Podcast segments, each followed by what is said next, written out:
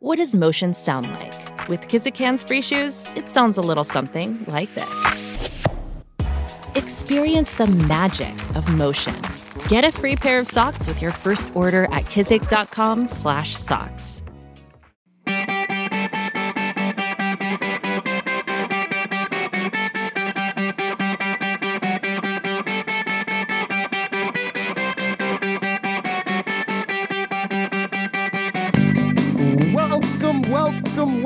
welcome, everybody, to the Hockey Think Tank podcast brought to you by the hockeythinktank.com, a website for all players, parents, and coaches to go to get a little bit of education and a little bit of inspiration regarding the greatest game on the planet.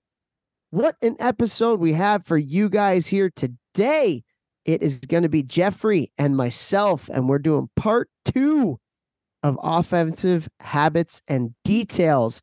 The last episode we did a couple weeks ago, we just kind of got through the main offensive habits and details from a much more macro perspective. Today, we're going to break it down into the different zones and uh, going to have a lot of fun with this one. But before we do get over to that, let's bring on the talent of the podcast, Jeffrey Lavecchio. Your ring fingers looking a little heavy there, buddy. Can you hear me? I'm holding this microphone in my left hand. It's down on the floor. It's so heavy.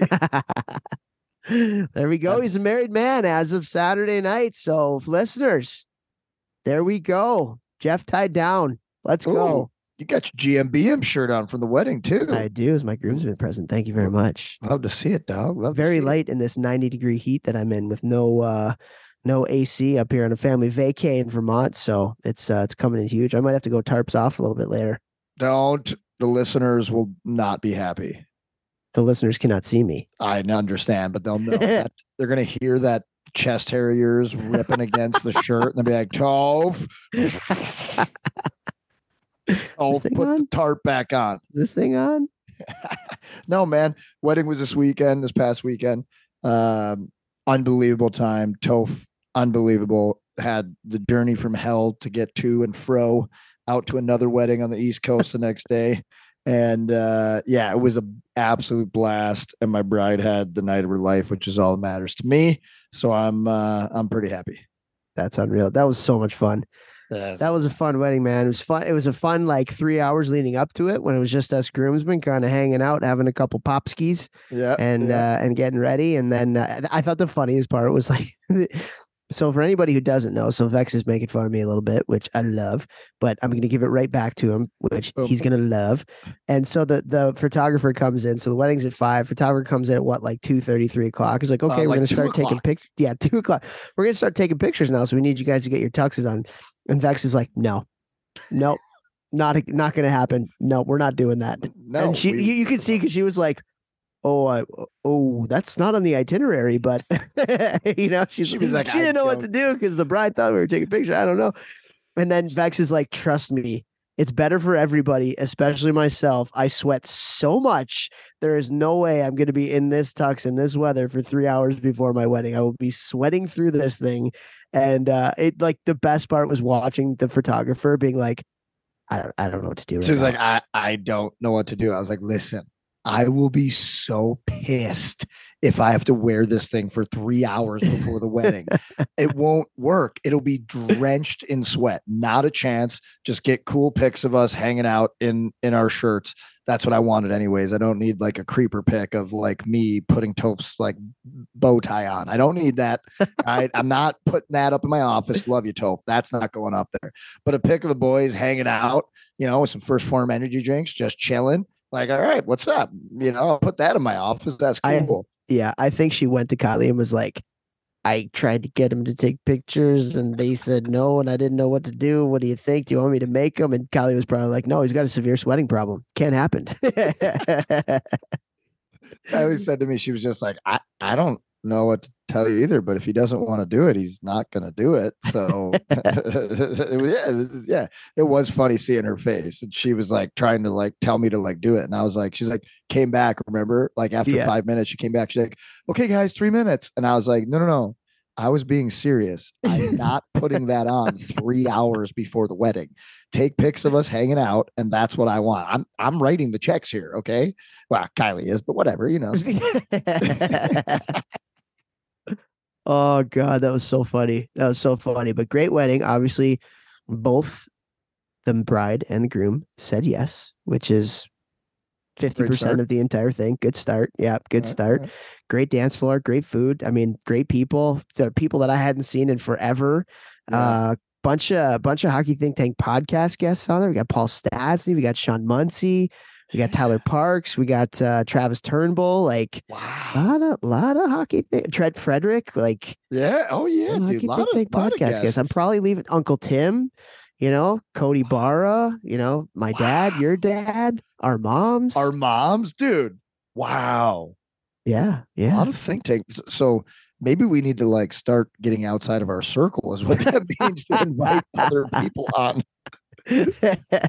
well, we have done like 270 episodes now, so it's okay. We had to we had to scratch and claw maybe a little bit at the beginning, but Yeah. um here we are, thousands thousands of listeners later, and boom, here we go. Oh, I I do have to say too. So, um, first of all, I want to talk about yes, it was planes, trains, and automobiles for me for that entire wedding. I I just want to tell the listeners about my five days, six days that I've just had. So I go down, I fly from Detroit to Nashville for the NHL draft, which I have some sick stories for you guys to tell. Um, but I'll get back to that because so I fly Detroit to Nashville. Then I, I'm down there for two days. We basically, like the hockey world, closed down all the bars in Nashville for both the days that I was there. Um, and then rented a car. It was easier to rent a car to drive from Nashville to St. Louis for Vex's wedding. So got in Friday, rehearsal dinner, Unreal wedding on Saturday. And then on Sunday morning and Sunday, I had a family wedding on my wife's side in Vermont. So I actually get a notification. I didn't have my phone on me all night. And then towards the end of the wedding night, I go and I get my phone and I have this notification that my flight is going to be delayed, which is going to mean that I'm going to miss my connection for my second flight to get to Vermont for the wedding. So I'm like, oh my God. So I'm scrambling a little bit. I finally end up changing my flight, get my flight changed. I have to be up at 4 a.m. So I took the, I took the, the uh, party family bus back to your mom and dad's house that night. And we were up till, I don't know, two o'clock, 2.30 in the morning, just hanging out with the fam. Hilarious. Yes. Did you see any of those videos or pictures? Steph, I got some great videos of Toph dancing on the bu- the family bus at like 2 a.m. 1 a.m. Oh, yeah. I don't know what the hell yes, time it was. please We'll have to, send we'll have to- those. listeners stand by. I'll find some of those. so we had a great time. Got to your parents' place. We are all hanging out for a long time. I'm like, okay, my flight leaves in like four hours, so I should probably leave and maybe get like an hour of sleep. So I end up getting like an hour and a half of sleep. Get to the airport. That flight's delayed. So sitting there and not it's not the one that's delayed like when you're like in the terminal. It's the one that gets delayed when you're on the plane. So we all get on the plane. I've gotten two hours of sleep. Had a great night the night before. And then like we were an hour on the tarmac. And then we finally get going. And I was flying this time from St. Louis to Atlanta. I was supposed to be St. Louis to Detroit and then to Vermont, but I go from St. Louis to Atlanta. I got like 50 minutes for my layover, but because we were uh, delayed, I'm running through the airport, literally running through the airport. I was that guy to try and make my connection. I get to the gate, the door's still open, people are still going on, but they had already given up my seat to somebody on standby. So I'm like, and then there was another family. It was like a family of three. Yeah, there was a family of three that was right in front of me. Same thing happened to them. And so we're like, guys, we're like, here. I, I've paid for my ticket. I'm here. Why can't we get on the plane?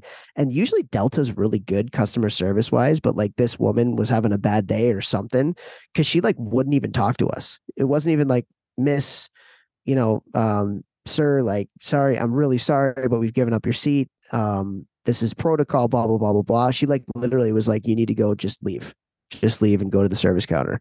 And so we were like, okay. Um, yeah, so missed that connection, had to find another connection, ended up having so I was flying into Albany, which is like a two and a half hour drive to the wedding in Vermont. Ended up having to fly into LaGuardia, which doubled my time in the car. So I had to like drive cheeks clapped. five Oh. hours to Vermont, but I made it. I missed the ceremony. I got there for the beginning of the reception. That was another great time. Now I'm spending a week here in Vermont on vacation with M's family, and uh, all is good in the world. But holy cow, yes, what a crazy weekend for me, but all good because both weddings, the people said yes. Had a great time at both weddings. Got to see so many people I haven't seen in a while at both weddings. And uh, my boy, my boy is now, he's a man. My boy Vex is a man. The boy has now become a man. Let the boy watch. Have you ever watched the Ashley Schaeffer outtakes? Unbelievable. Yes. Let I was on top of her. dude, people, dads out there. dads out there. This is only for dads, moms. I don't think you'll laugh at this, but Yeah, they will. It's don't know. funny. Dude, dads out there, YouTube Ashley Schaeffer BMW outtakes. You will lose your mind. Unbelievable Will Ferrell. Anything Will Ferrell does, the best. Some bluish hue. Down to my plums. Okay. Right, anyway, like get to the podcast here. Well, feel- I do have a couple cool stories because I was in Nashville at the draft. First of all, the amount of people. So, um, I've I've been to two conferences in the last couple weeks, and then the NHL draft, and the amount of people that have stopped me talking about our podcast, it, it has to be somewhere between ten and fifteen people. Like literally that many people, which is really really cool. And so again, like Wayne Gretzky stop you? Uh, Gretz did not stop me. The Gretter, no, Ah, he did not stop me. I don't think he was there though. I don't think he was at either of the conferences. But either way, so um, yeah, just really really cool. We want to thank. Uh, we I know we do this every episode, but thank you everybody who takes their time to either message us over social media, email, or stops us wherever we're at to you know just just to say it's really cool to hear that we are making a positive impact on the hockey world. Really really cool to hear. So the fact that so many people stopped me over the past week or so to talk about the podcast it, it just it's really heartwarming for us and again that's our why. We we want to provide some insight. We want to provide some perspective in a hockey world that sometimes can be a little confusing whether you're a player coach or a parent. And so we really appreciate that. So vex is really cool. Draft and these conferences so many people stop me. Unreal. Dude, that's so money, and and he's uh, like, it does mean a lot, guys, because when you're doing a podcast, like you, like I'm looking at Toph in the computer right now, and you know, Steph's in a different state than both of us right now. Like we're not in front of somebody. Like we we're talking to each other, hoping, knowing, hoping that like we're able to say things that spark conversations or thoughts, or you try new things, or we just help you guys get better in any way. And if we were in front of you having this conversation, like we would know what it's the effect it's having and all these things. But like we're basically just like talking to air. So y- y- there's no feedback to us. I mean, we're just talking into the air. They're laughing at me right now as I say that, but there's no feedback. And so you know when when we see people out in the real world and they're like hey love this podcast on this or this or you know my favorite is when somebody like cracks a stupid joke that we made on the episode before and they just listen to it and they say you know an inside joke. Like absolutely love it knowing that we're helping you guys. So and all the dms you know when people dm us like you guys don't understand. Like it goes a long way because like literally we ha- we can't see your feedback while we're doing this. So it is really nice when we hear that you know we've helped or, or done something positive for you and and your hockey players For sure, for sure. And uh, before we before we get going on um, the offensive habits, which I'm really excited to talk about, very excited. I want to talk about a couple things. So, went down to the draft, got the chance, obviously, to work at the University of Michigan this year, and a couple guys that were going to go pretty high. And so we're at the draft, right? And Adam Fantilli, like everybody thought, including us, that he was going to go number two, right, to to Anaheim and it was crazy because I was sitting there with uh, a couple of the players that are on the team that went down there to um, you know to support Adam, and it's like it was nuts when they announced the Swedish kid Carlsson number two to Anaheim. There was like a legitimate gasp within the arena, like oh, it, because I mean I'm sure maybe there were some people who thought that might happen, but most people thought it was a slam dunk that Adam's going to number go number two, and I'm like, what are they doing? Because I I'm biased. I you know was with him all year. I know how good he is. I know how good he's going to be, and so it's just crazy. And then obviously he goes number three to to um to Columbus, and I honestly it's a match made in heaven. Like I think things happen for a reason. I'm a big believer in that. I think he's going to be a franchise center for them for years to come. I think he's exactly what Columbus needs as a smaller market. Like they need a number one center, the guy that's going to be an all star, guys that's going to be there for a long time. He is so excited to go there. But the crazy story so we go down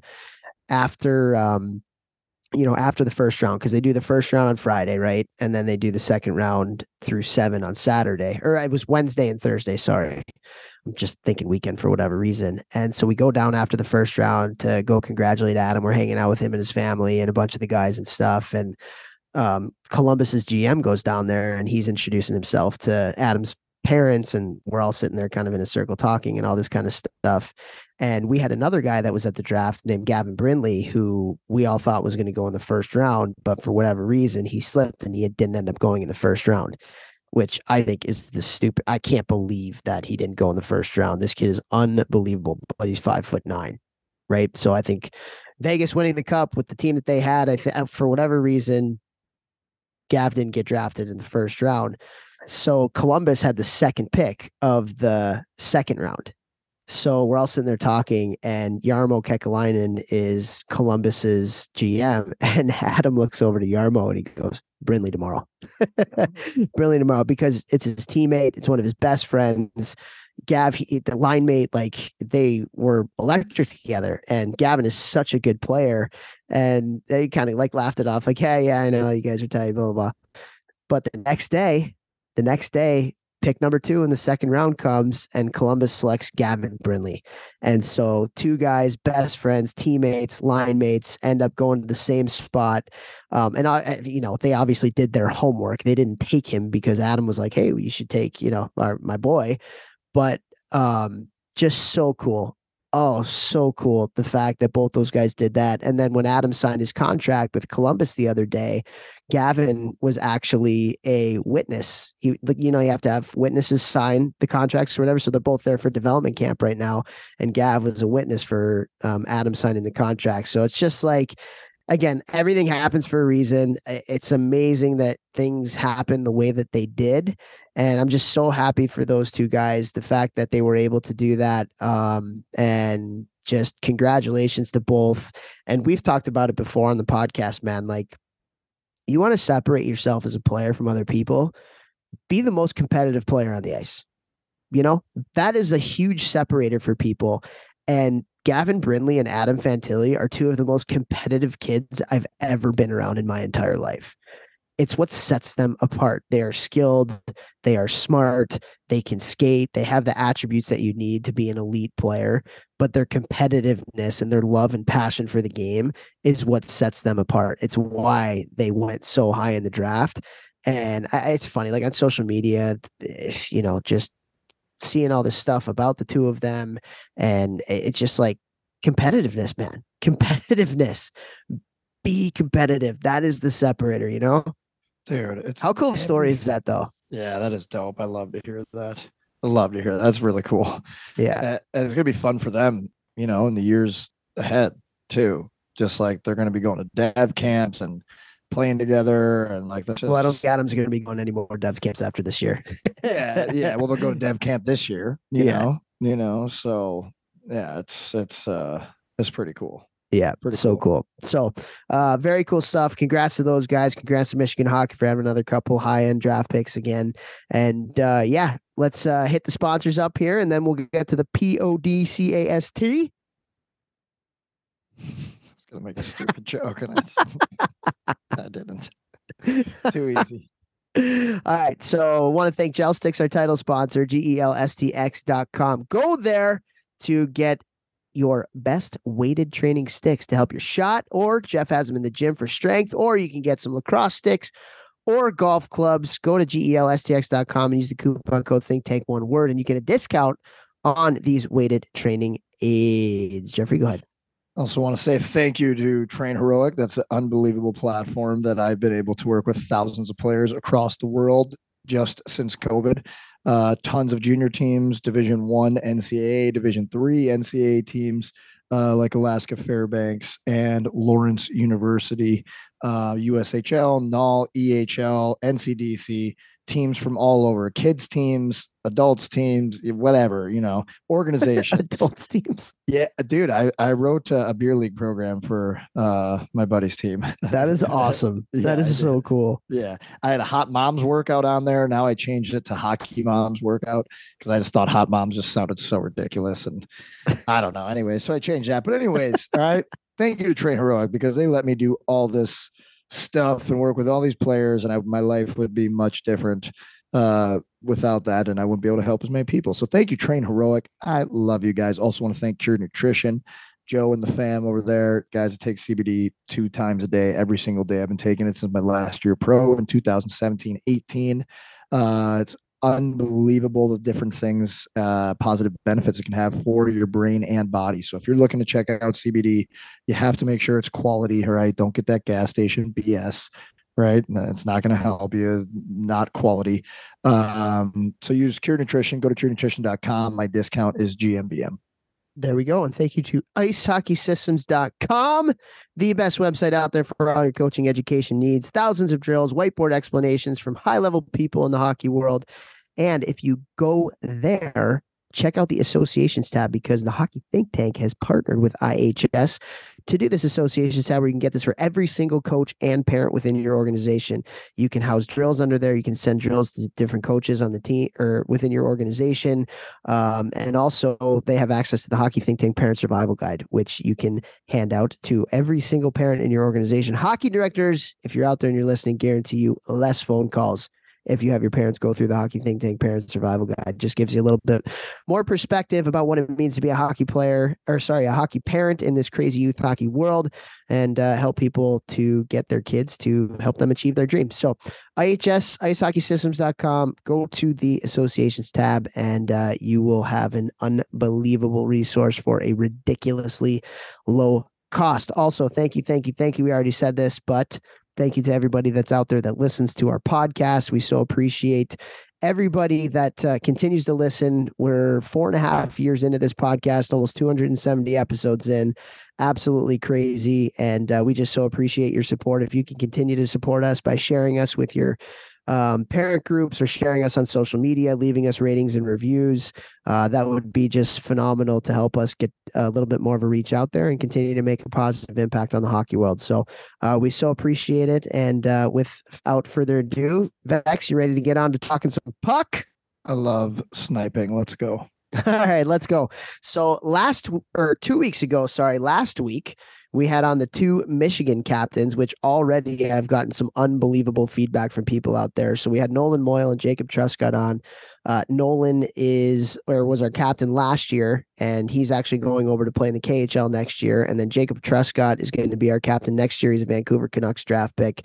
Uh, just two phenomenal leaders. Huge part of the reason why we won the Big Ten championship this year, and then went on to play in the Frozen Four um, and just uh, culture, man. Culture was uh, was a huge part of the reason why Michigan's always going to have the talent. But at the end of the day, culture won out here, and and these two guys, you know, it was interesting. Steph put out a, a social media post today about talking about how it was the boys' room.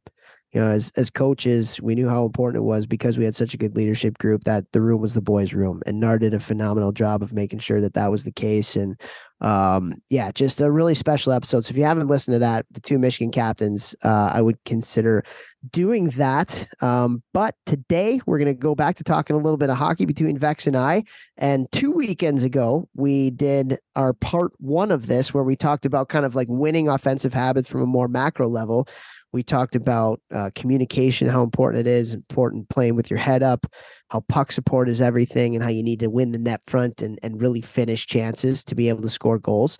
So that was more of a macro. Now we're going to be a little bit more granular, talk about a little bit of the finer details from each zone. We'll start with the O zone, then we'll go to the neutral zone, and then the breakout.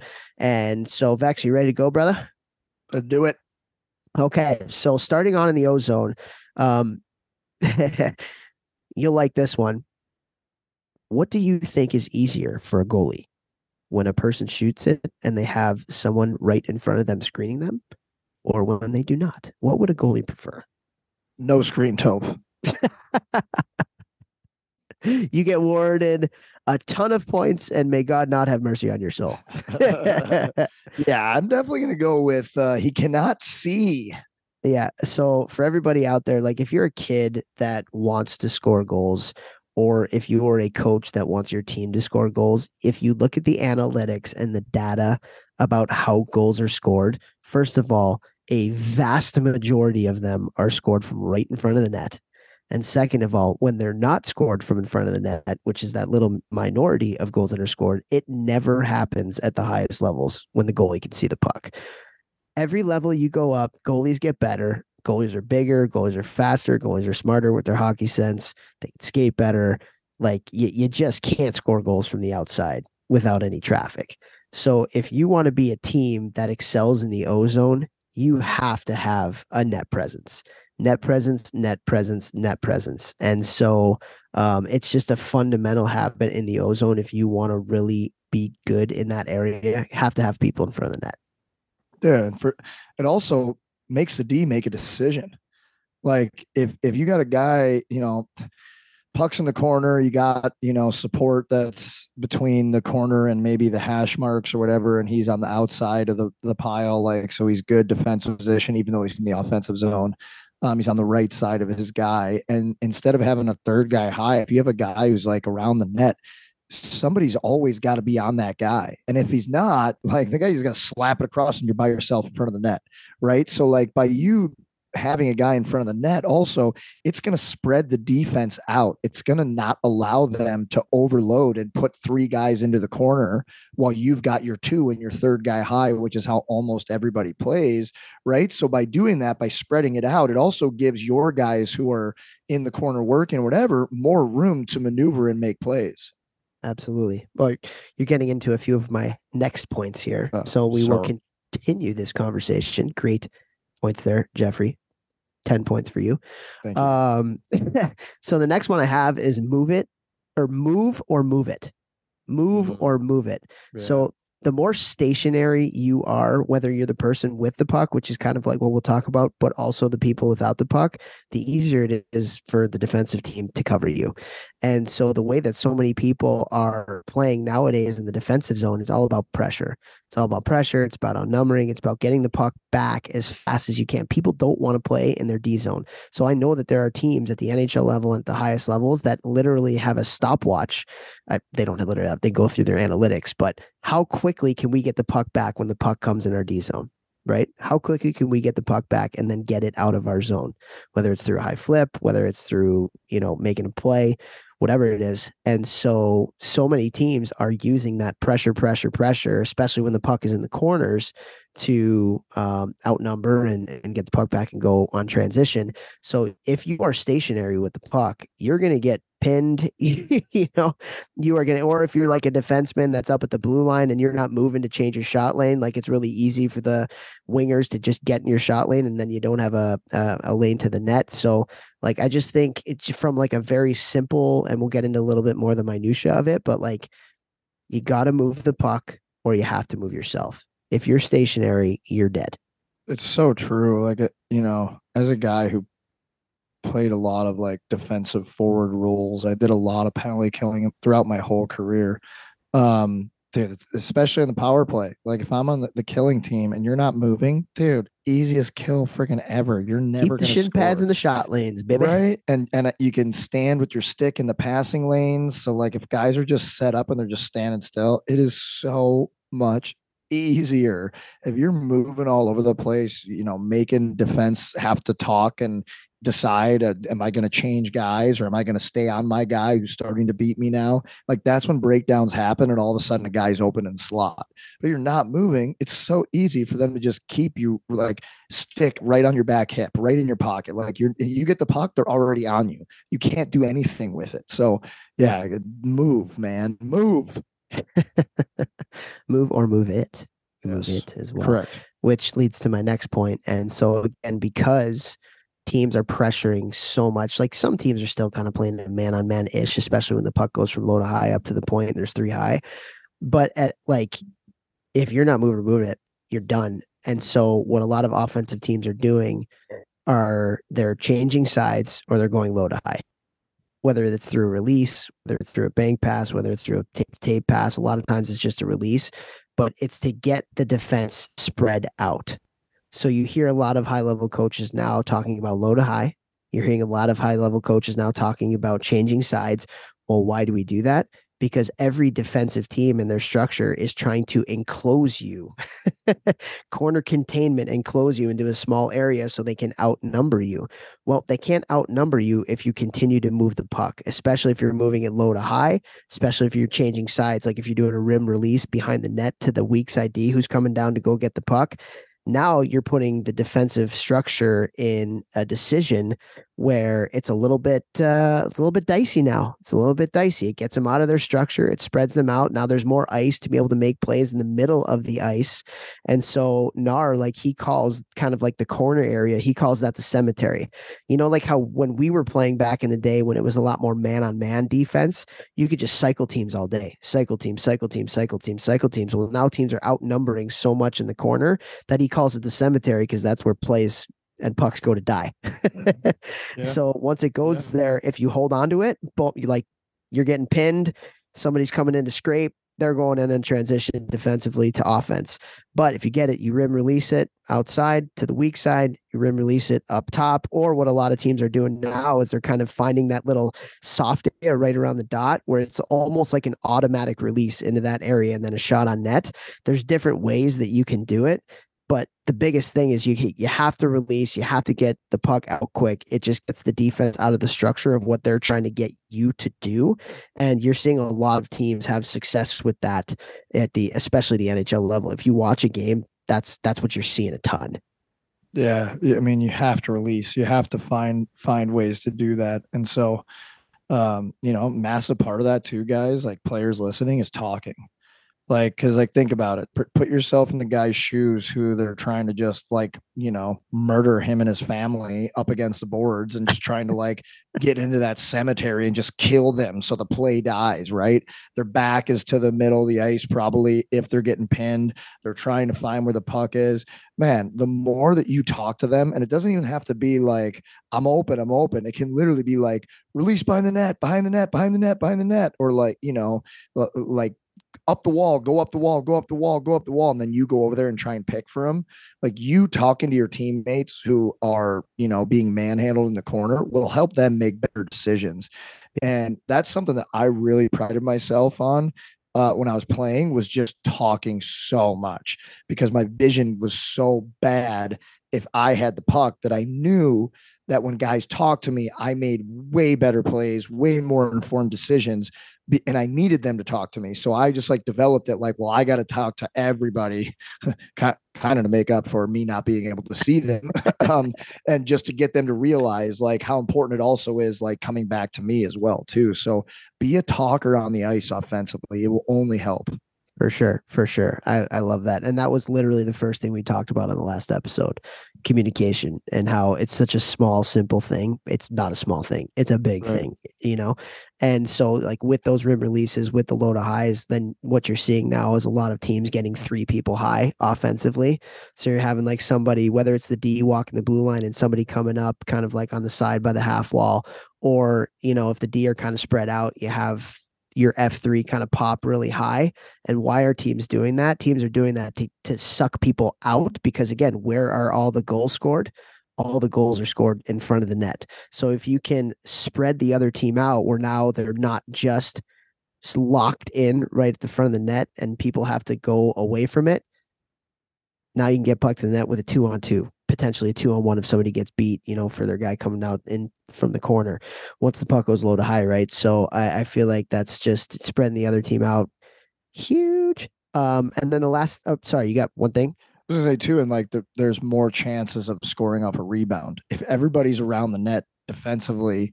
Uh, or pucks know, they, getting blocked, right? Block pucks shot, getting yeah. blocked, and like they just whack it out of the slot. But like if you spread everybody out, now that puck pops out past that first defender battling in front of the net.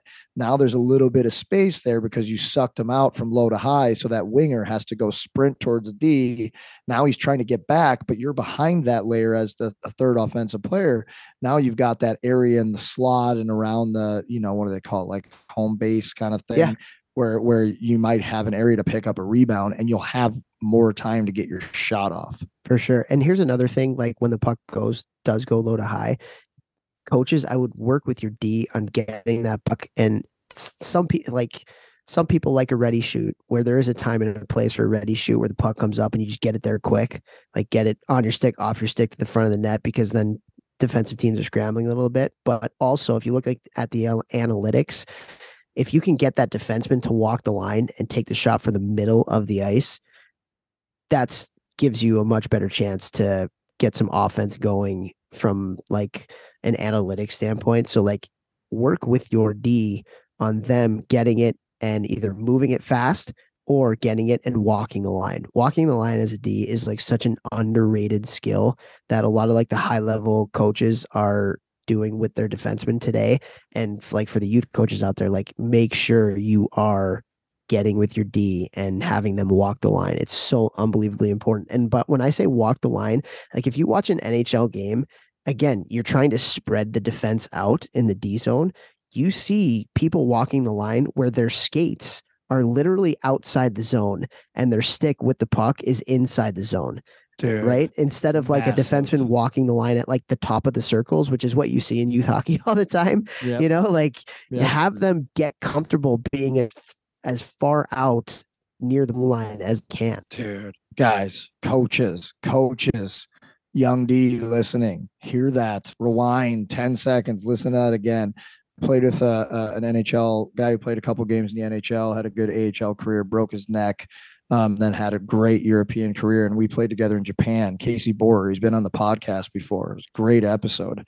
Um, he was the first guy I think who like really was like, yeah, man, whoever it was in the NHL was telling him like literally get your feet as far outside the blue line as you can where like just the puck is inside the blue line like on the line because you're creating like four more feet of separation yeah. if you can do that obviously you know and comfortably and so um it really does make a big difference for shooting lanes because it's way harder to find those shooting lanes uh, as a forward because like you're so used to everybody standing on the line or inside of the line, and then their body, their arms, and then their stick in front of them. So you're used to those angles over and over. And then when somebody's moving and they're they're you know they're all outside of the the blue line, it's it's way different, and it gives the D man way more time to get a shot through. Totally, totally. Okay, last one, and might be the most important one in my estimation.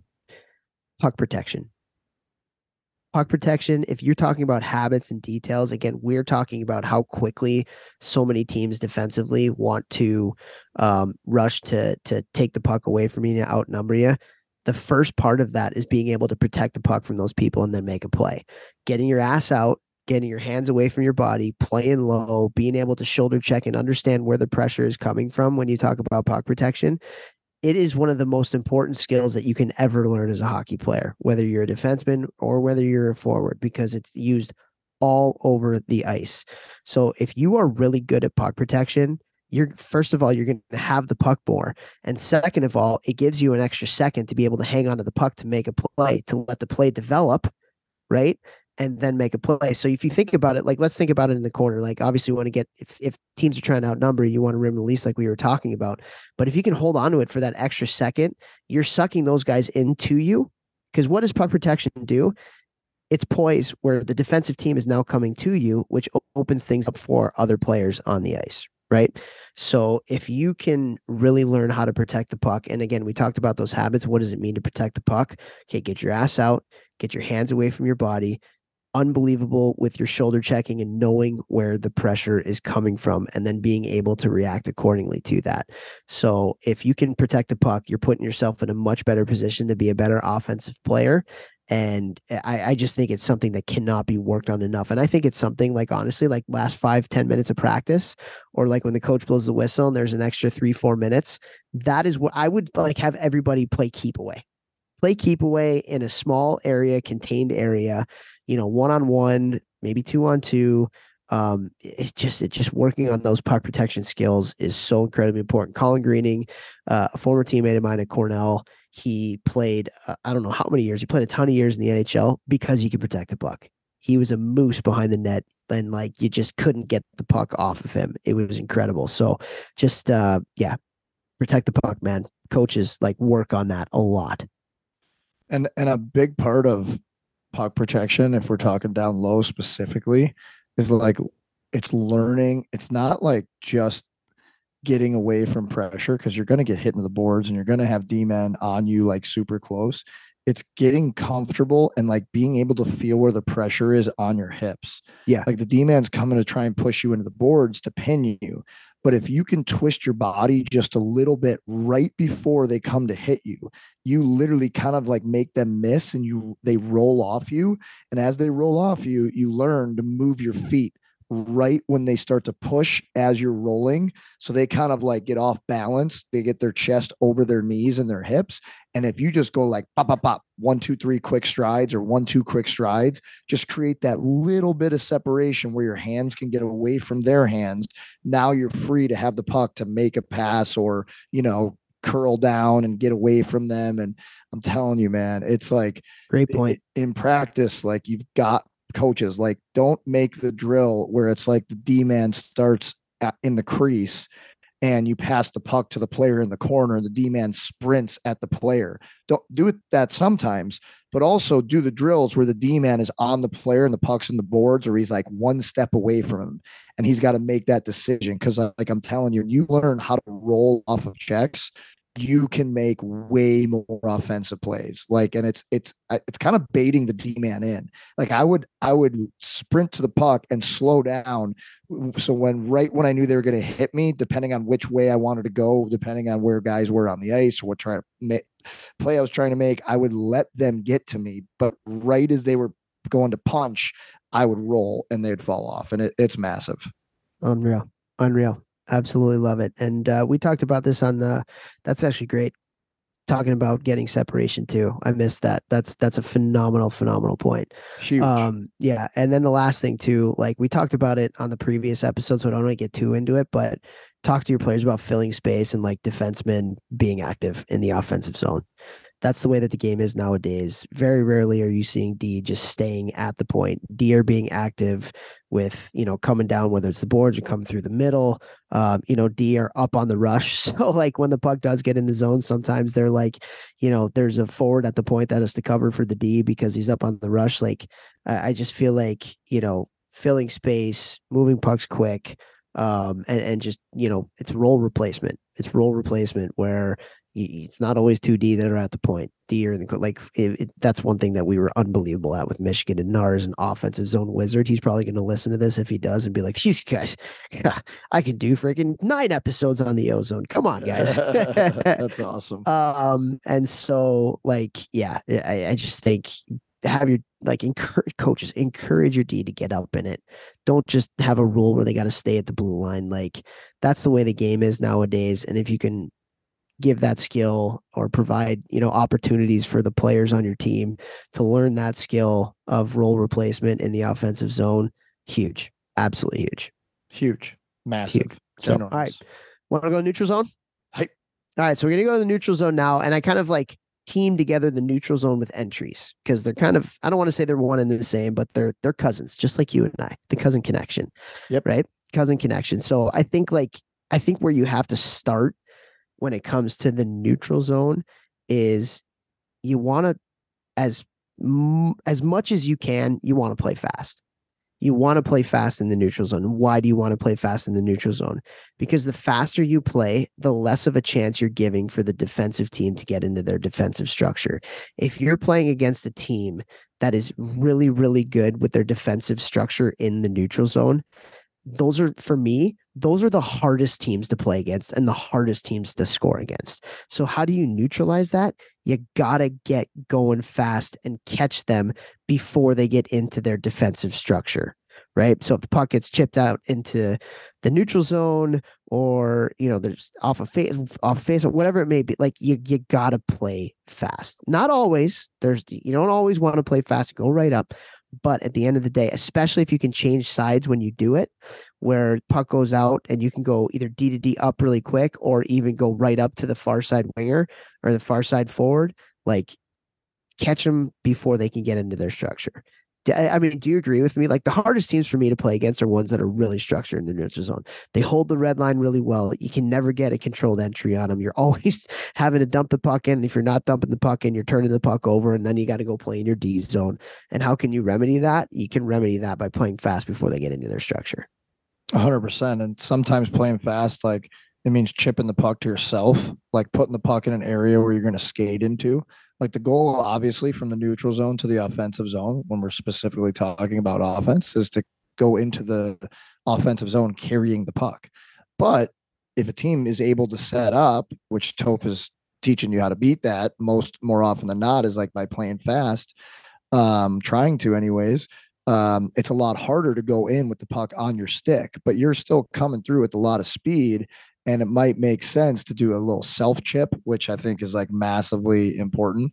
Um, you, you don't allow the goalie to get out and get the puck. When you do that, just little chip, chip to like the hash marks to yourself or to you had to be the king of the self chip, eh?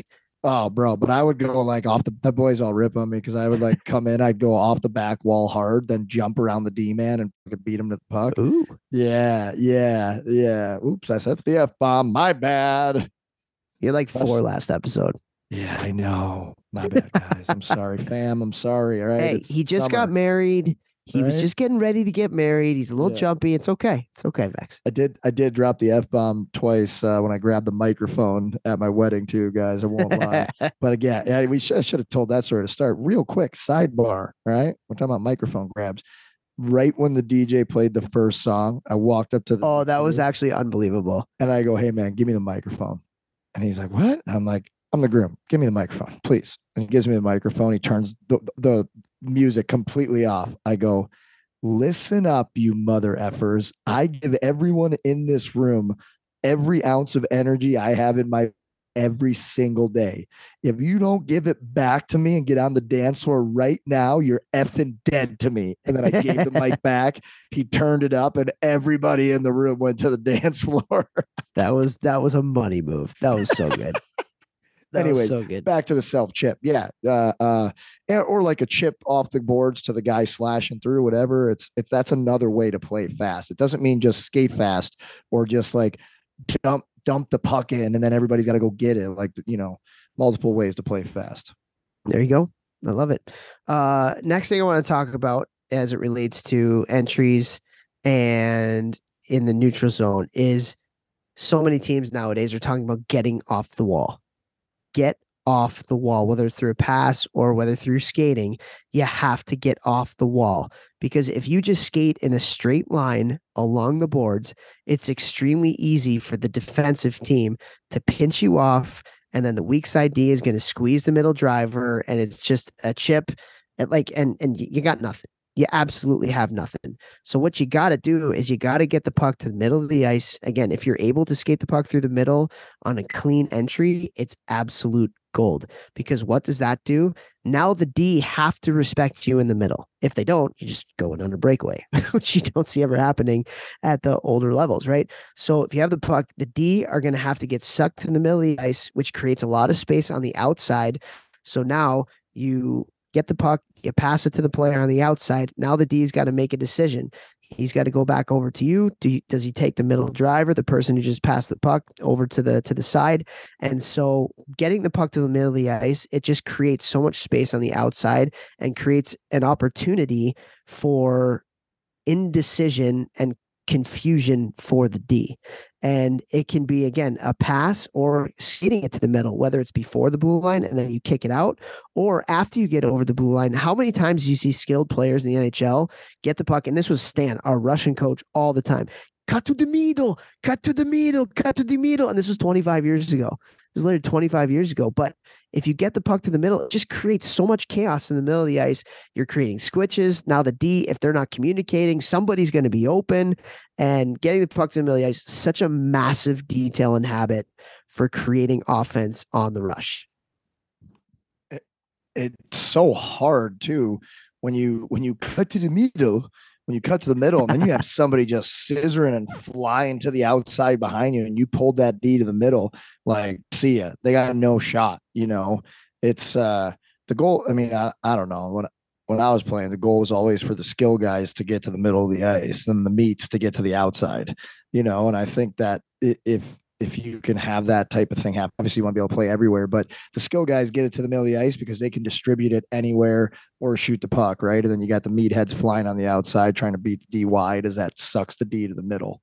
And if you think about it in its most simplistic terms, if you carry the puck in on an entry on the wall, you have one place to pass the puck. Like if you're on the right hand wall, you have to go left. I'm an ambi turner. I can turn left.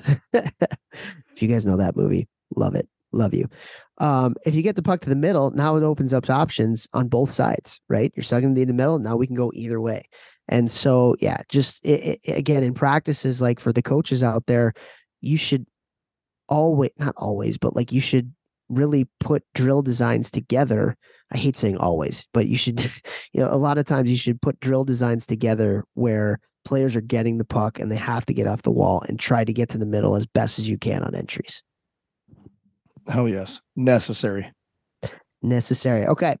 Next thing I have is um, drive, delay, third, fourth wave. I heard um, Darryl Belfry talk. Um, we had a conversation a while back, and Darryl Belfry, uh, again, he's a guy who is working with some of the best hockey players in the world. And one of the things that he was talking about was every elite player has a great delay game they have a great delay game. So they understand how to manipulate a defenseman. And then whether it's just a, a one foot stop where we're coming back when we're on our offside, or maybe you do a Gretzky curl and, and wait for the fourth wave. Uh, again, it just creates confusion. You have people driving the net. Everybody's talking about a net drive now. So you have the defensive team that has to respect that because if they don't, you're just going to pass it right to them or put it off the goalie's pads, and then it's an e- it's an easy pass off the pad rebound goal. But again, we're talking about involving the D in our offense. In the offensive zone, we talked about it, but D are getting up in the rush so much nowadays that in practices, you, you have to put in drills and manipulations where there's a drive there's a delay and somebody's hitting the late guy because so much offense on the rush. It's not necessarily the first two or three people that are getting the offense. It's that fourth wave. It's potentially even that fifth wave, right? So um, work on that in practice as it relates to the entries. And so for coaches, you think they should put constraints on their drills to focus on specifically that at times? Yeah, I think so. I mean, yeah. you want to you want to provide options for sure. Right. So maybe, you know, maybe like, you know, as a coach, and this is where, you know, you can manipulate even some of the first couple drills that you're doing, quote unquote, warm up drills or skill drills, where you can have a coach play token defense where the play you either give them the outside and they got to go or maybe you take that away and now they got to pull up and they got to find somebody you know so you either have somebody that's driving the net or you have a defense that's coming up after maybe it's a breakout you know and they got to hit the d. And so you can manipulate different things within drills put constraints in there where a player has to read the entry am i getting pinched off? Oh i got to come back and delay and hit somebody.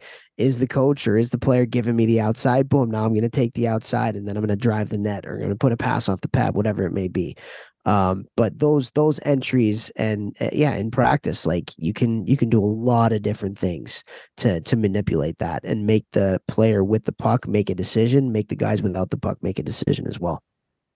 And obviously you don't coaches you don't want to be forcing like ideas into players heads often. You want them to read the plays and and things like, like that. But when they're younger it's good to like kind of be like okay like you know, don't let the D know what the forwards are doing, but like, hey, we're going to work on, you know, line one, you're going to do this. Line two, you're going to do this entry. Line three, you're going to do this entry. So the D don't know what's coming. And you can like kind of put some constraints on it. So they're trying to work on it. Now, as they get older, then then they learn those different patterns and ways to enter the zone. And now it's up to them to choose it. But I think it helps to add those constraints when they're younger um, just so they can see what those kind of things look like, see how they develop, and things like that. Yeah, love it. Absolutely love it. Um, next thing, last thing for the neutral zone entries that we're going to talk about here is shooters looking after the drivers. So, what do I mean by shooters looking after the drivers? So, a lot of times on entries, you're having a couple different um, people drive the net, and whoever's shooting the puck is going to end up as the F3, right?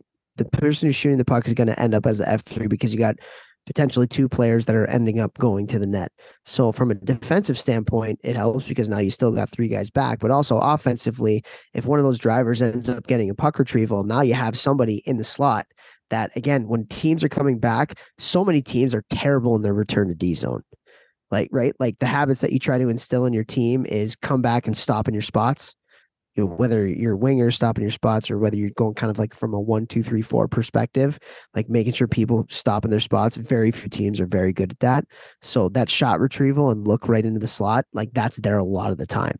And so who is that person that's in the slot a lot of the time? It's the F3. It's the person who just shot the puck um, that gets into that spot, right? So I don't know if that's something that you've ever heard about, but um, just being a Michigan is something we talked about, and like it just it just helps entry stuff offensively and defensively a ton. Yeah, that just makes sense to me. I love that. That's all you got for me. That's it. That's, that's, uh, that's, that's, you know, like I just stood in front of the net the last like five years of my career, and just waiting for other people to shoot. you weren't the shooter. Me. You were the driver. but dude, I was just standing in front, like, okay, if the puck goes across the blue boys, I'm gonna be in front of the net. All right, I'll pull D man with me. You shoot it, I'll tip it, or I'll get a rebound. Let's go. I like it. Actually, there's one thing I, I want to talk about too, because like I think the conventional wisdom when people talking about the neutral zone is you want to play fast. Sometimes you can't play fast. Sometimes right. you're playing against teams that are really good in their defensive structure.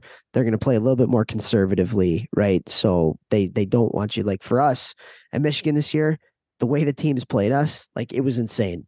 How just like it was one two two or whatever their structure was one one three, and they weren't going to let us beat them through the neutral zone. Right. They just weren't. They were going to force us to to dump the puck in, which is why we Had put to. so much emphasis on the forecheck in the second half of the year and it changed our season because now we yeah. weren't turning as many pucks over the neutral zone. We were playing a lot more in the ozone, which was our bread and butter, right? Um, but one of the things that a lot of people are talking about as it relates to entries in neutral zone is getting speed behind the puck.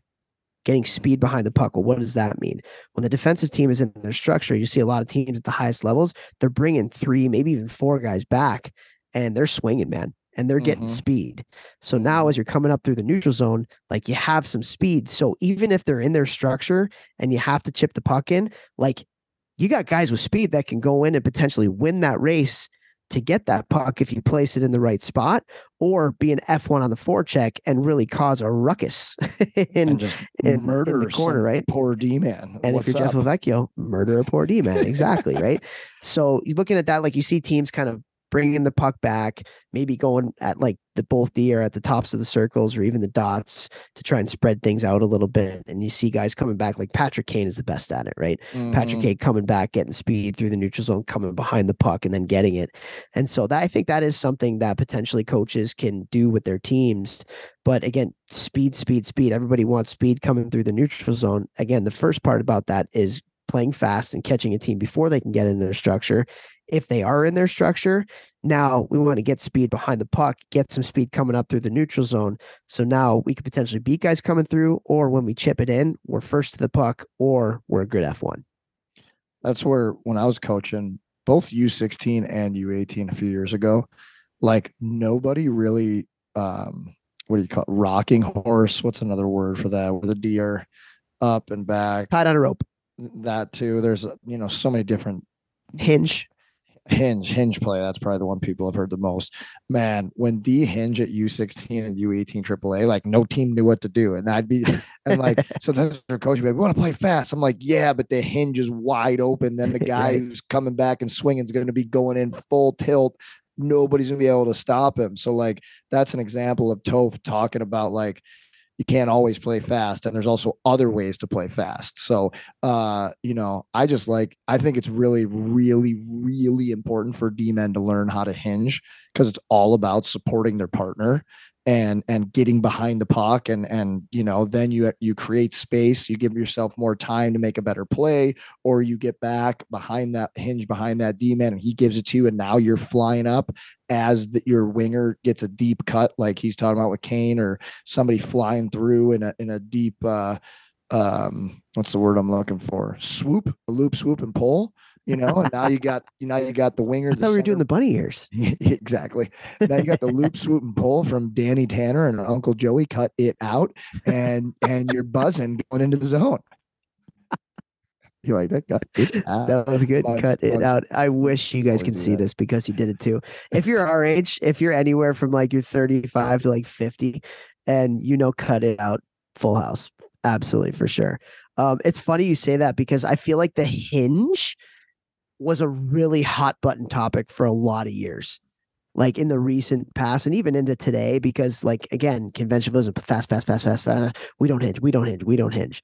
But then like it's kind of like, you know, it like it's a pendulum, right? And so some people are starting to hinge a little bit more. right, Um right. I love the hinge. it, it, it's a hot button topic, man. It's a hot button topic for sure.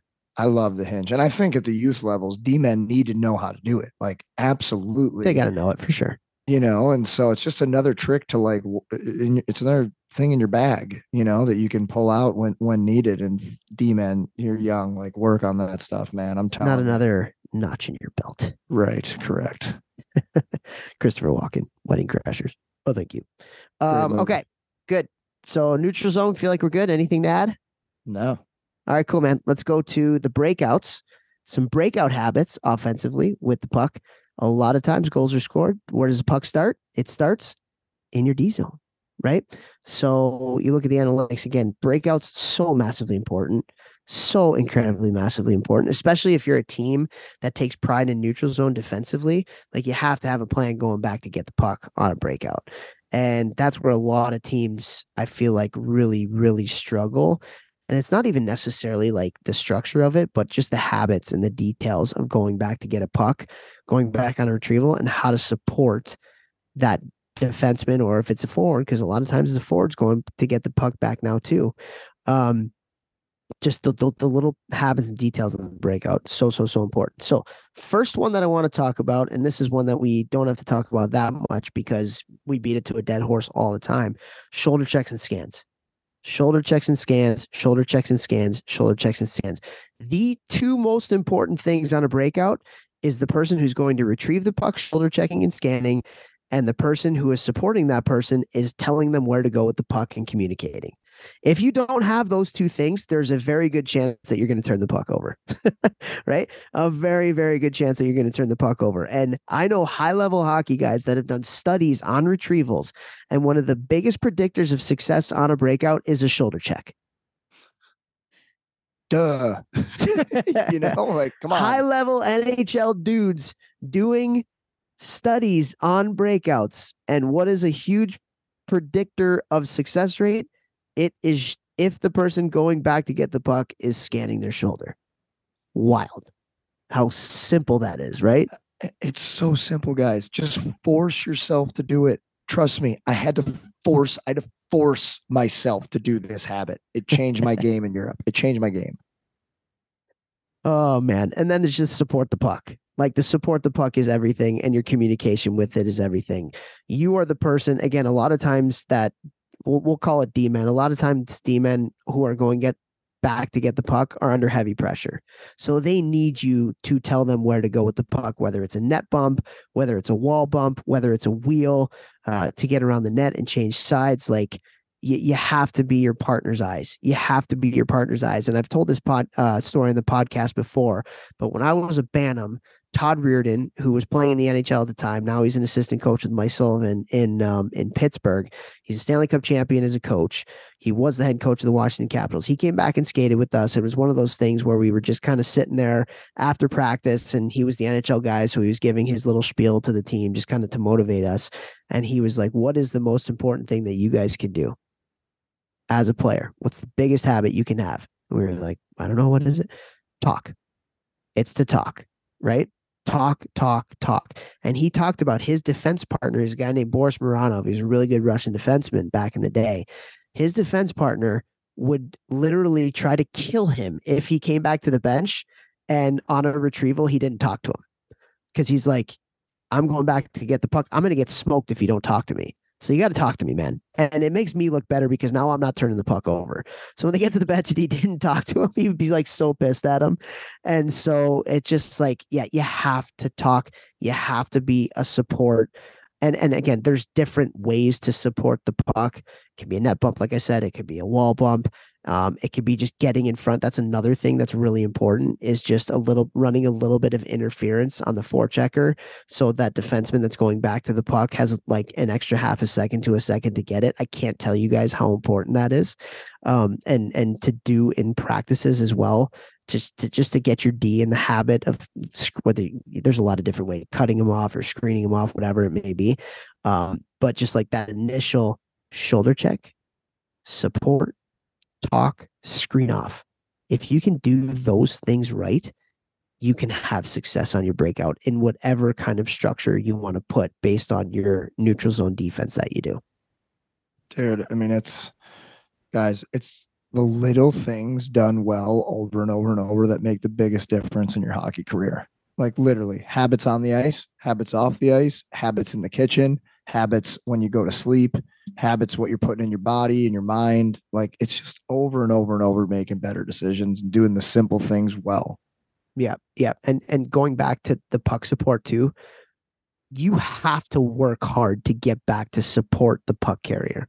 Whether you're a center and you got to get low and slow in the middle of the ice to be an option, whether you're a defenseman, you have to work back to either cut off the person um, that's forechecking or getting to a spot of support for the guy going to get the puck. Whether you're a winger that might have to get back for a rim because your defenseman's under heavy pressure and you know that the defenseman's coming down to pinch on you and is trying to beat you to that spot as well. The faster and harder you can work without the puck to get to your spots, the more success you're going to have on your breakouts. And again, a lot of times, like you see, especially these youth teams, like the players are just coasting back because everybody thinks in youth hockey that the most important person on the ice is the one with the puck. It's not true.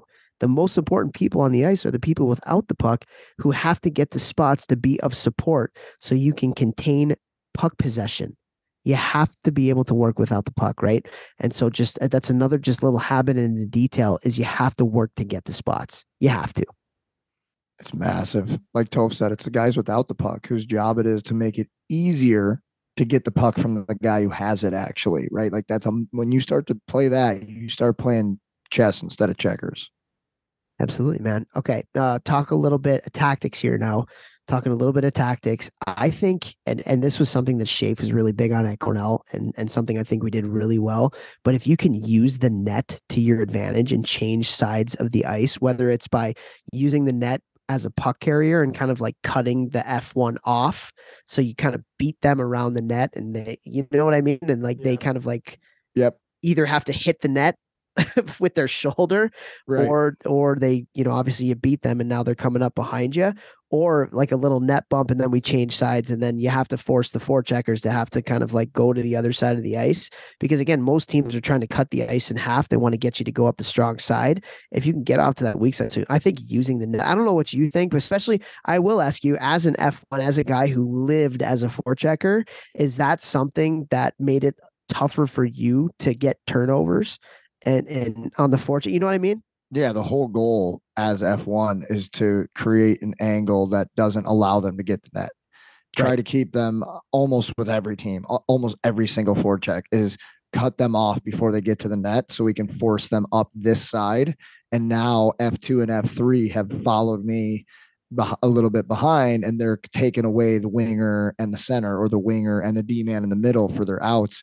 And it's much easier to defend half of the ice than all of the ice. And they get all of the ice if they get the net on you when you're the F1 and they beat you.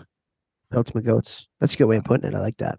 Yeah, like I like always you can always like talk about the defensive side to justify the offensive side and the offensive and side justify, versa, right? right? Yeah. Like just kind of like yeah. again, it's chess. Yeah. Like you're what's the defensive team trying to do? Take away time and space, create turnovers. What's the offensive trying to create time and space, try to create right. puck possession, right? So I really, really like that. So um yeah, so massively important. I think be able to use the net, be able to change sides on the breakout just makes it so much harder for the forechecking team to be able to disrupt what you're trying to do. Um, the other thing I want to talk about is if you want to be good on the breakout, again, a lot of times, especially now, teams are good on the forecheck, right? Teams are good on the forecheck. They're placing pucks in spots where it's tough to go get the puck. They there's speed coming through the neutral zone, so players are right up on you. So a lot of times, what you're seeing now is t- like players have to move the puck quick. And how does that happen? You can do a little slip into the center, which is a great play, really skilled play, little high high risk high reward play. So, uh, but if you're a youth coach again, if you're not doing that with your team, like hand in your whistle. yeah, come on. it's skill play that teams ha- like defensemen have to be able to learn how to do. Centers have to learn how to get into spots because what are teams doing on the forechecks? So many now they have their D right up on the wingers. Everybody's pinching, everybody's gapping down hard nowadays, right? And so being able to do that. But the other thing is you have to understand as a winger, especially how to own the wall how to use your body to shield the puck, own the wall, be able to create possession, and then make a play. Even if it's like a quote unquote unskilled play where you're chipping it off the wall into somebody that's going to get it, or you're using your ass out to protect puck to maybe hit the offside D man. Um, because trackers are coming back your way and that's what's open is that you know that defense that weak side defenseman over on the other side of the ice. So understanding especially for wingers how to own the walls how to use your body to protect the puck along the walls i think that is a skill so massively important. Like honestly if you're a winger and you can do that you're going to put yourself in a position to play high level hockey. That's how important it is. And you were somebody that was like that right? And how difficult is it when a D's coming down all game, all the time to have to do mm. that? That's why it's such an important skill. The worst. And I think too, just like talking about offense. So we had Eric Fehr on and he talked about Nicklas Backstrom just over and over and over every day after practice, just having somebody rip slap shots around the boards so that he could pick it off the wall, control it, and be able to make a pass over to Ovi. And he's probably got friggin' 500 assists in the NHL doing just that right there. Yeah. You know, you know, and so so many high level everywhere. teams start drills with a rim, right, right. whether it's a rim in the skill. offensive zone, like you're talking about with Backstrom, or it's a rim on the breakout. And it's we do a ton of that at Michigan, and it's amazing. Like the different, like some guys can do it really well. You look at Luke Hughes, man. Luke Hughes, like when that puck's on a rim release coming back up, and he's getting that puck off the wall and he's getting the puck to the middle. He does it like he's done it a million times in his life, and he can do it in his freaking sleep. And that's why he's so good and so lethal on the defense or on the offensive blue line. It's absolutely crazy. But so much of the game, again, you look at a heat map of a game of where the puck is, so much of it is along the walls. yeah. And if you true. can't have a skill of taking rims, you are not going to be able to play at the highest level of hockey, True. True. right? True. And you got to be able to do it all over the ice. Offense, defense, on the uh, in the neutral zone, pucks coming off the wall. Like you got to be able to pick pucks off of the wall and make play and not turn it over. Yeah, for sure. And that is not an easy skill to have. Like that takes work. Yeah. That takes a lot of work, Yeah. right? Yeah. Um, and then with that, like the last thing I guess on the breakout is for the people who watched a lot of especially the NHL playoffs this year, but it's happened in the past, but especially this year, how many teams are flipping the puck outside the zone? Right. Right. And why do they do that? Relieves pressure and now it becomes a race.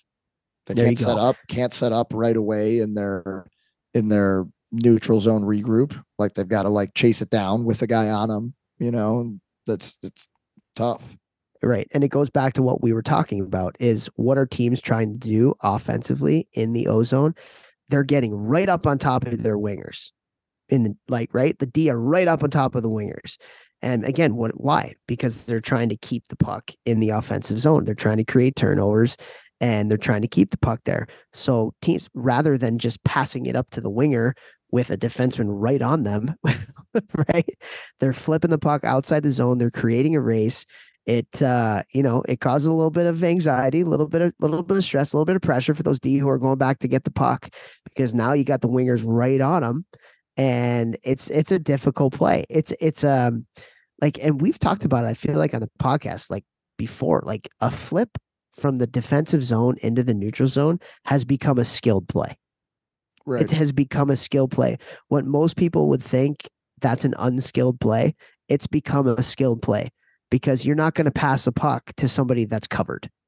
And a lot of times the forwards on the breakout are covered. Right. So when the D can flip the puck in, now you're creating races, opportunities for odd man rushes, potentially if somebody's sleeping, and then you're beating guys up the ice. That's another thing. Like on the breakout, like if you opportunity to like beat your player up the ice, whether it's the the the defenseman going back on a retrieval, right? That bumps it, and now he's absorbing that hit from that F one, and then he's beating F one up the ice. Like that's something a lot of high level coaches are teaching their defensemen who are going to get the puck. And again, it goes into that how our goal score nowadays. We talked about it in the entry a lot of times. It's that delay. It's that third, fourth player up the ice who have beat their guy up the ice. You know, and so like again, the the flip has become a, a play that so many teams are using, like you said, to relieve pressure. And it's it's tough to defend at times. It really is tough to defend at times and can create races and can create like tough, tough plays for the defenseman. Dude, it's so true. And I love how it went being from like the most meaty play in hockey to like now it's like such a soft, you put it like right where you want it to where your forechecker already, you know, sometimes knows exactly where it's going and Totally. they're they're taking the angle knowing where the puck is going on their forecheck to force them into your F2. Um, like you said, it's it's chess. It's pretty cool. Yeah, and a lot of teams, I should say a lot of teams, but there's teams that are just automatically like slicing their weak side winger through the neutral zone. Right. So the puck goes around the net, that weak side winger is automatically going. And then it's potentially like an off the glass or a flip to that person. And then again, it's the center beating the, their F3 up the ice, or it's the D beating their F1 or their F2 up the ice. And if you're able to get possession with that, like it's a lethal way. Some teams like to keep their, you know, their weak side winger to the you know, to the outside and not slice through to create a little bit more space coming through. You're kind of widening out. Again, talking about spreading the defense out. But some teams are just gone. Flip it, go as fast as we can. Try to just put pressure on the D and just go, go, go, go. Right. Yeah. That would have been Yeah. your bread and butter too, eh? Dude. Like how many goals did you score honestly from that? From like being like the weak side winger and like using your speed to Oh, be able to like younger, beat D to pucks. Bro when i was younger all of them. All my goals all my goals were breakaways. From me as the weak side wing Stas would get the puck and i would just sprint somewhere and he would just find me. I don't even know how. It was like it was like insane. Um but yeah but like a lot a lot of those though honestly uh in college hockey too like slashing across and just like picking it up with just buzzing you know? Speed man. then go in and go low blocker posting in selly super hard to the faithful at the The Lawson Lunatics. lunatic arena you know what i'm saying The Lawson Lunatics. that's right Dude, baby. we talked about this before, but we played there this year. Sick crowd. sick crowd Sick crowd. They hate Michigan too. hate michigan man hate michigan muck muck fitchigan Is that what they used to say? yeah I think Yeah. Fantilli actually scored a hat trick at uh, Lawson this year. Mm, it's because i wasn't playing We won. we were we were one and we were one, we won one time against michigan in my three years there Dude, they were they were so freaking good. Oh my god, they were so Yeah. good. It was insane. yeah. wasn't Actually, you know what? Now that I remember when we played Western at Lawson, Luke Hughes scored the overtime winner. Do you remember that? Hughesy scored the overtime winner and then he went to the went to the Lawson Lunatics and took a bow. That's right, dude. I love that stuff though. I love that. That's what creates rivalries. Is like people doing that. I love that. I remember people being like, "Oh," and I'm like, "Shut up!" I, I love know. it. All right, I, it's love so it. funny. I used to be like that. I used to be like, oh, integrity, like, you know, those kinds of things. Yeah, But like at the end of the day, like you have to be yourself. Like you have to be yourself. Like if you are somebody that likes to play it up to the crowd and that's what makes you you and that's what makes you a good player, by all means. dude. I love it. I love, dude. Marchand, I love it. Everybody who like knows that I played with him, like the kids, like when I tell them, you know, I was line mates for Marchand, the AHL, whatever, and like, hey, a scum. I'm like, no, he's the best guy ever, and he's Yeah. like him doing that makes him better, and it Yeah. creates this like bad blood that makes everybody want to play harder in the games.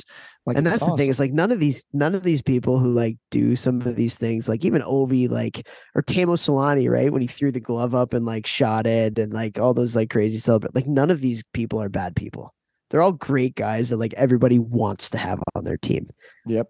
and it's just it, it's like hockey's entertainment man. If you can entertain people and just like raise the level of the sport i don't think there's now there's probably a line to not cross and i don't know where that line is. It's based on whatever happens but like i don't know man. Be yourself. Celebrate. You don't get to score goals very often right?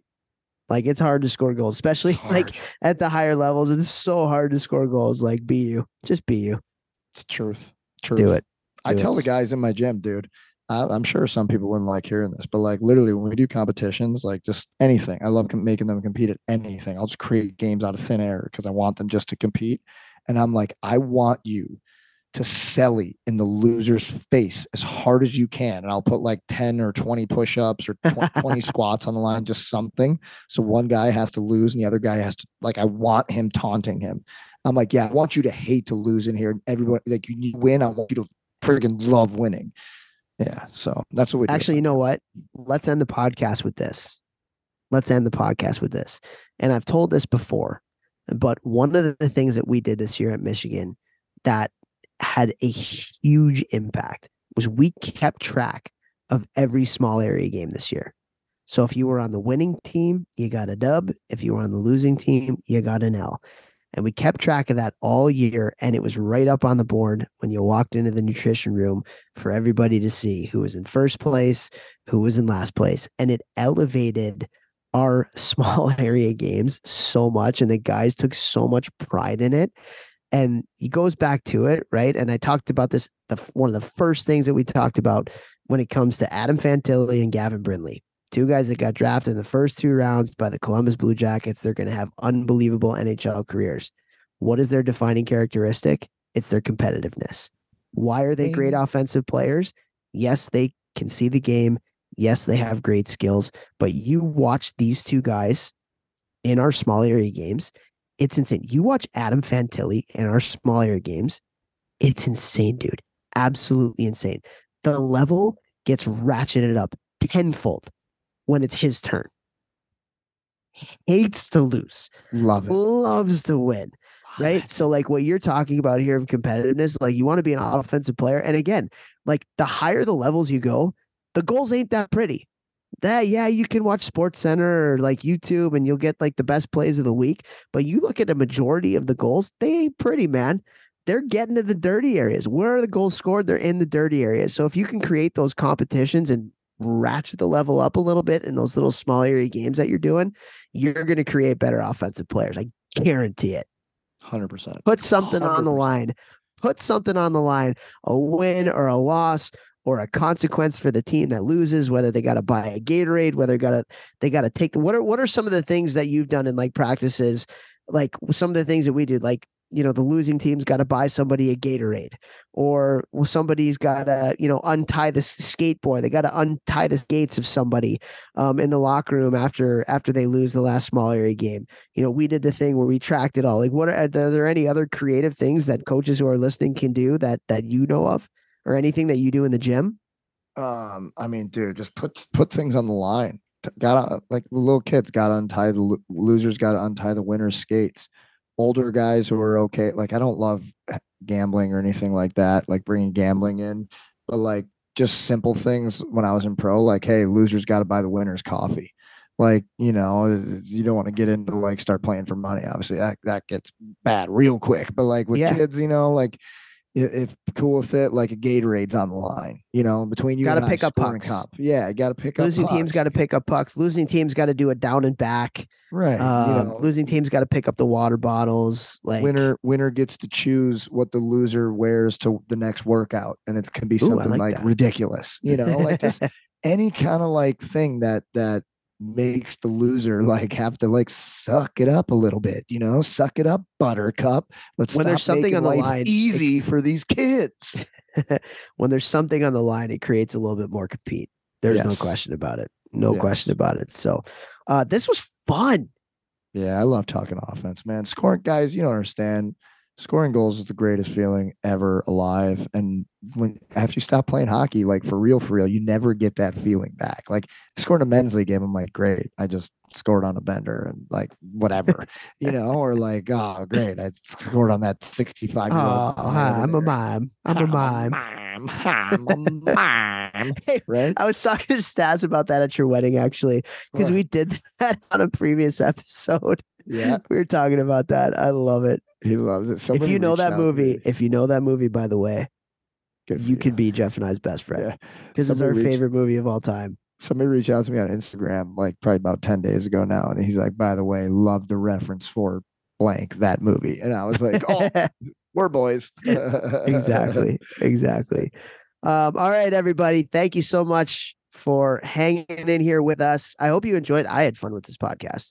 Yeah. Um, I love talking hockey, and again, we could do this for another two hours if we wanted to. But um, yeah, love talking offense, especially, and so hopefully you guys took something out of here, if especially if you're a coach that you can use in your practice help with your player development. If you're a player, maybe we gave you some things that you can work on. Um, you know, especially in the summer here, build up some of those habits, build up some of those details that can help you be a better offensive player when the year comes.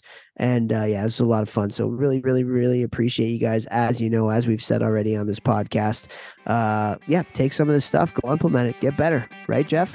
Hell yeah. Let's get it. All right. Thanks, everybody. Have a great week.